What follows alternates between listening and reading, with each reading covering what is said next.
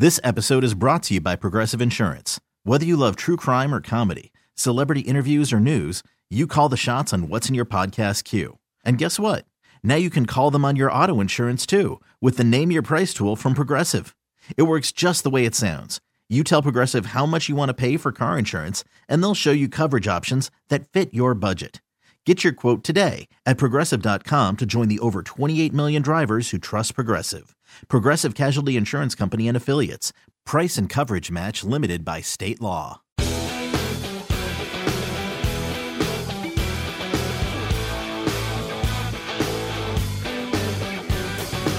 Should Brett Brown should he be fired because of a single game?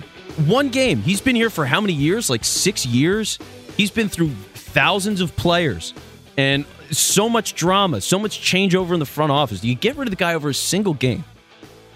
You tell me. 888 729 9494, pound 9494 is how you join the show. I'm Vince Quinn with you on 94 WIP. And we're going to bring on a special guest. So joining us right now on the Swartz Culleton guest line, he's part of 215 Sports on Wildfire Radio. John Crichton joins the show. John, what's going on, man? What's up, Vince? How you doing, bud? Hey, I'm doing good. Thanks for hopping on. So, thanks for having me. Yeah. So, first question is obviously Game Six was, I mean, back against the wall for the Sixers. They get the win. What'd you make of the game? Yeah, I I was nervous going into the game, Vince, because you weren't sure, you know, the way that the series has been going.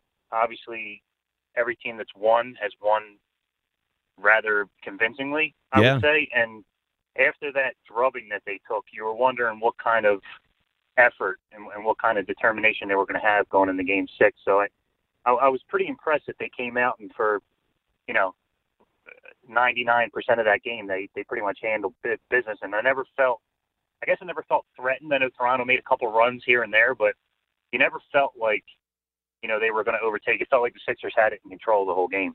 Yeah, no doubt about it. it. it. was one of those things that, and it's comforting to have that when you know it's such a, a nerve wracking kind of game for the Sixers to be in control all the way. So for them to have that kind of performance, uh, are there any players that specifically stuck out to you? Any changes from five to six? Like, what did you see in that game? How were they able to be in so, so in control through that game?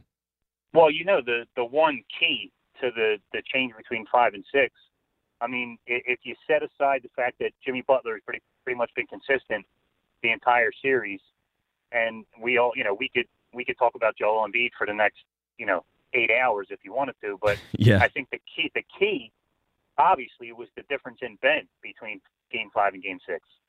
He was, I mean, Vince, he was virtually non-existent in Game Five Whereas yeah. Game Six, it looked like from the jump, he would he had a, a mindset that he was going to not so much take over because I don't think offensively he can he he's capable of that, but I think he just had a mindset that if I'm aggressive, if I if I go to the basket, he, he's. Uh, I've been saying for a long time, Vince, that he's he's unguardable if he gets a jumper, but he's virtually unguardable when he wants to play that aggressive like he did in Game Six.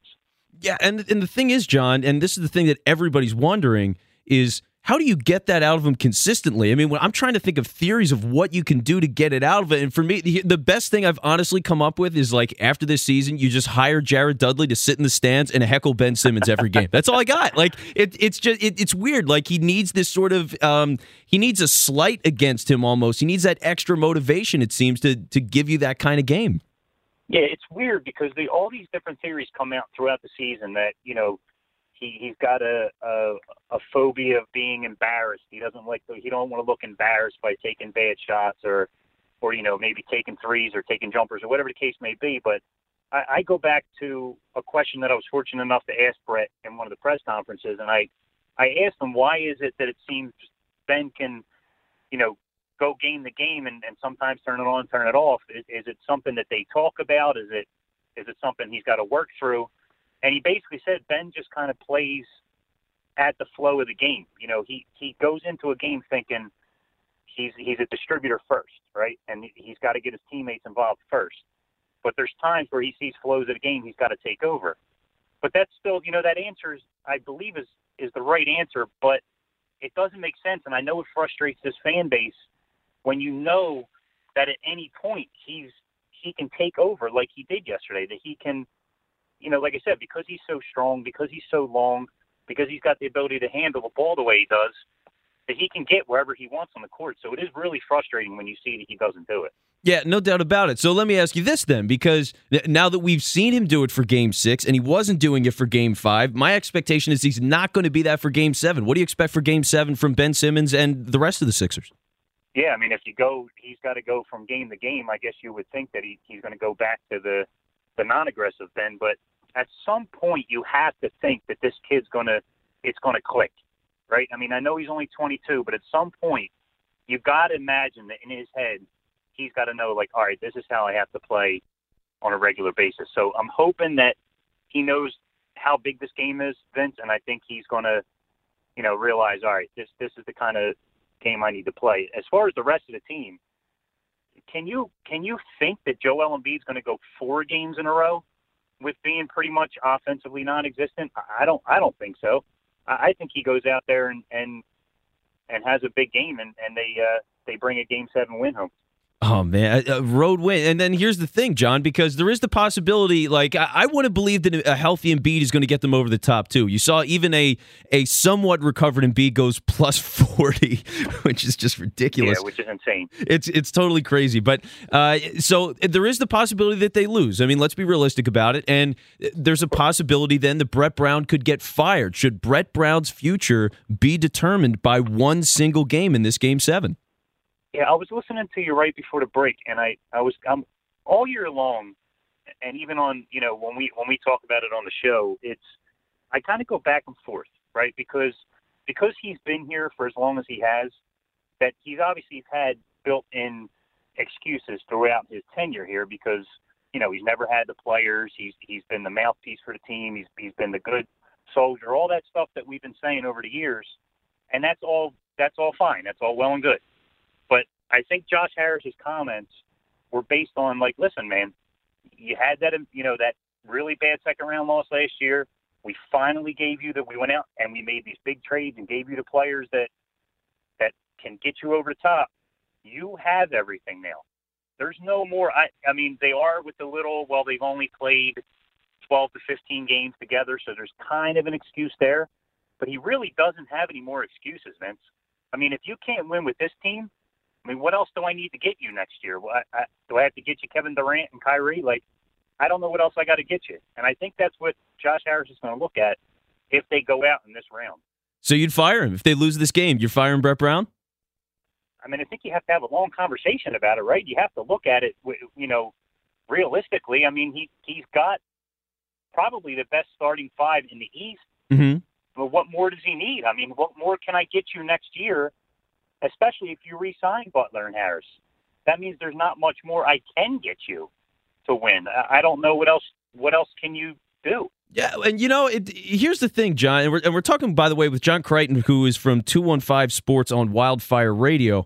And, and, here's the thing that I think about with Brown, because for me, I was out on him, and I, I, I really felt a lot like you. And I guess for me, I'm at this point now where I think, okay, well, Butler was a trade that started into the season. The Tobias Harris trade is something that happens during the season. Elton Brand doesn't get a full offseason as the GM because you have all this Bryan Colangelo stuff. Um, ben Simmons is a young guy. Joel Embiid is injury prone. And so uh, maybe it's just that like my good feelings for Brett Brown are starting to take over again now that the team has been competitive and seems like they have a shot to make the finals. But uh, I, I, look at all these obstacles, and you know what? I've just decided that I want to give him one more year. That's that's where I've started to fall. It's just I, I don't know. It's just turned me.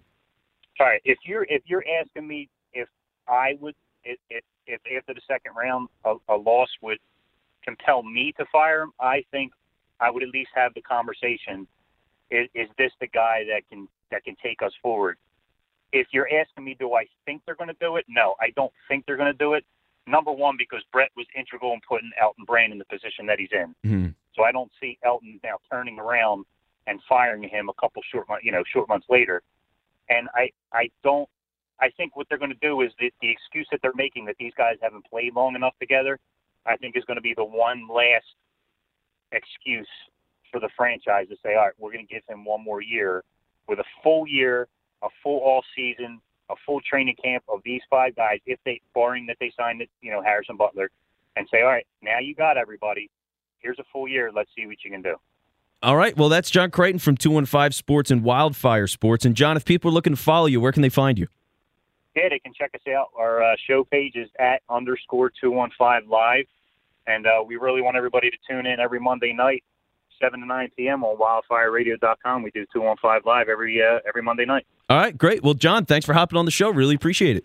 Thanks, brother. Thanks for having me. This episode is brought to you by Progressive Insurance. Whether you love true crime or comedy, celebrity interviews or news, you call the shots on what's in your podcast queue. And guess what? Now you can call them on your auto insurance too with the Name Your Price tool from Progressive. It works just the way it sounds. You tell Progressive how much you want to pay for car insurance, and they'll show you coverage options that fit your budget. Get your quote today at progressive.com to join the over 28 million drivers who trust Progressive. Progressive Casualty Insurance Company and Affiliates.